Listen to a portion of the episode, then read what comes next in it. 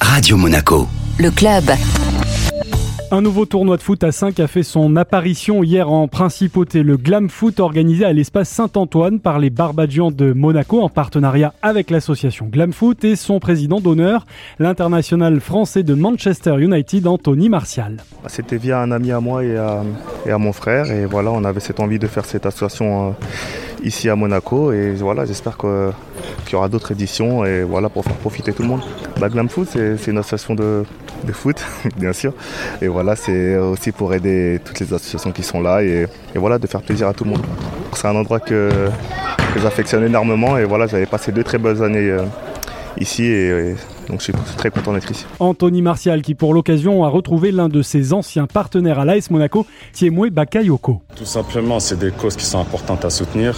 Bon, c'est vrai qu'il y a la cause d'un ami à moi, JPK, euh, par rapport aux orphelins qui me tient beaucoup à cœur.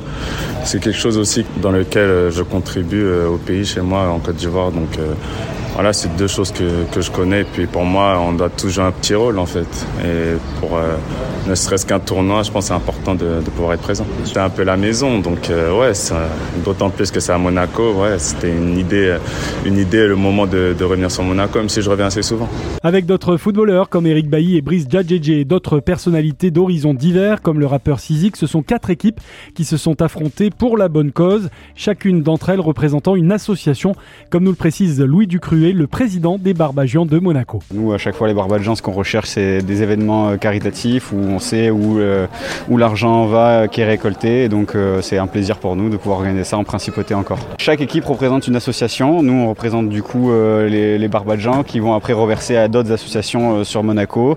nous principalement notre partenaire c'est Fighted Monaco, mais on, voilà, on étudie la question encore où dans quelle association va aller cet argent récolté. Et puis après les autres associations, c'est eux qui gèrent avec leurs propres associations. L'événement Glam Foot a pour vocation de devenir un événement récurrent à Monaco.